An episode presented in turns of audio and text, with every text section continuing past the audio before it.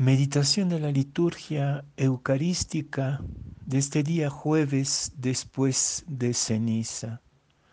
La primera lectura es del libro del Deuteronomio, capítulo 30, versículos 15 a 20, y el Evangelio de Lucas, capítulo 9, versículos 22 a 25.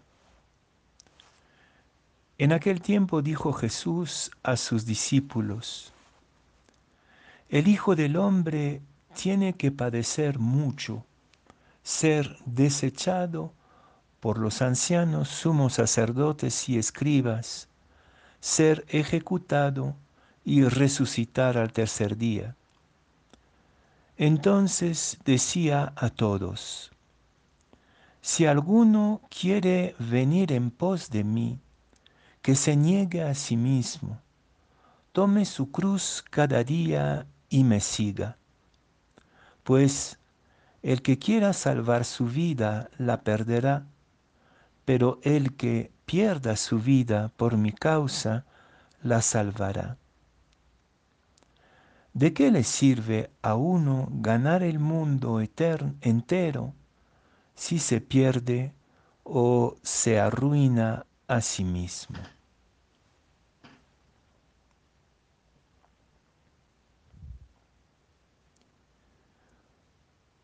Todo es gracia, nos dice San Pablo y lo repite de manera admirable Santa Teresita.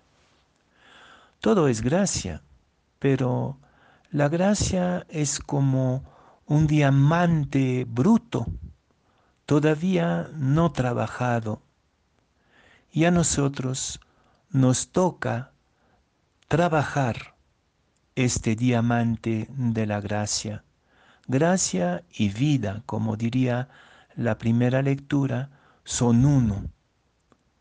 Dios nos regaló la vida gratuitamente para que la transformemos en una joya.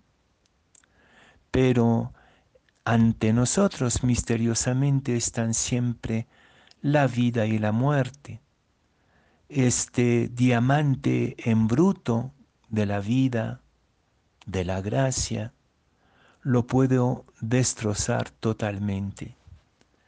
Y es lo que presenciamos en este momento en muchos países, pero especialmente en Ucrania.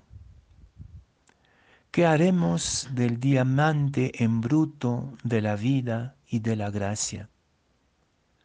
Estamos, estamos saliendo violentamente de una larga temporada de ilusiones, donde pensábamos con el mensaje de la cultura que nos rodea, que todo es derecho, que lo podemos disfrutar todo sin costo alguno y sin esfuerzo. Me acuerdo que entre las dos guerras mundiales, entre la primera y la segunda, hubo un tiempo que se llamó las, los años locos, Quizás hemos vivido también hasta hace poco estos años locos de gozo desenfrenado, de buscar simplemente el, lo fácil sin comprometernos. Pero parece que este tiempo ha terminado y estamos de nuevo ante el reto del compromiso. ¿Para qué valdría dar la vida? Eso es la pregunta que los acontecimientos, el Evangelio, en la temporada de la cuaresma nos lanza a la cara. Este tema de dar la vida por una causa había desaparecido completamente de nuestros horizontes y de nuestras mentes hoy día está de nuevo interpelándonos fuertemente. ¿Por qué, por quién, por qué causa darías tú la vida? Es el reto de la gracia que cuesta, de esta vida en bruto que nos toca trabajar todos juntos a un precio altísimo y con eh, claras convicciones. Y precisamente en el momento que atravesamos, después de la terrible prueba de la pandemia, se nos viene un terremoto universal con esta guerra entre Rusia y Ucrania que al parecer va a cambiar completamente el mapa del mundo y también nuestras posibilidades, tanto como naciones, como grupos y también como personas. Todo está en pos, en pos de cambiar por esta violencia absurda que estamos mirando, viendo o sufriendo para muchos de nuestros hermanos y hermanas. Y con este espectáculo, con este terremoto, con este cambio universal, se nos vuelve la pregunta, ¿para qué estás dispuesto a dar la vida? Ya no es teórico y es se vuelve real. Ya en el tiempo de la pandemia hemos asistido a despertares maravillosos de generosidad gratuita, de coraje y de heroísmo.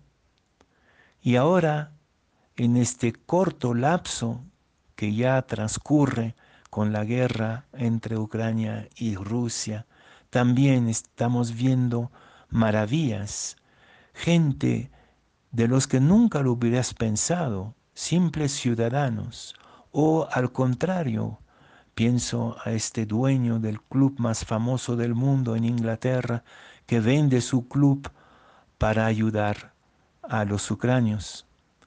Tantos ciudadanos anónimos que han decidido dar la vida por algo que sienten que vale la pena.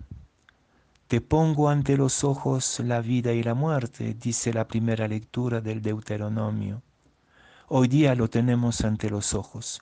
Es tiempo de vida o muerte, no es tiempo así de improvisación, de mediocridad, de no compromiso. Hoy día tenemos que pronunciarnos ante el desastre que atraviesa la humanidad estos maravillosos ejemplos de generosidad y de heroísmo de gente muy, muy sencilla o de gente famosa que también deciden tomar partido. También este despertar inesperado de la unidad de los países democráticos para rechazar unánimemente este atropello monstruoso nos lleva a cada uno de nosotros a plantearnos la pregunta de la cuaresma. ¿Para quién, para qué causa estés, estarías dispuesto para dar la vida?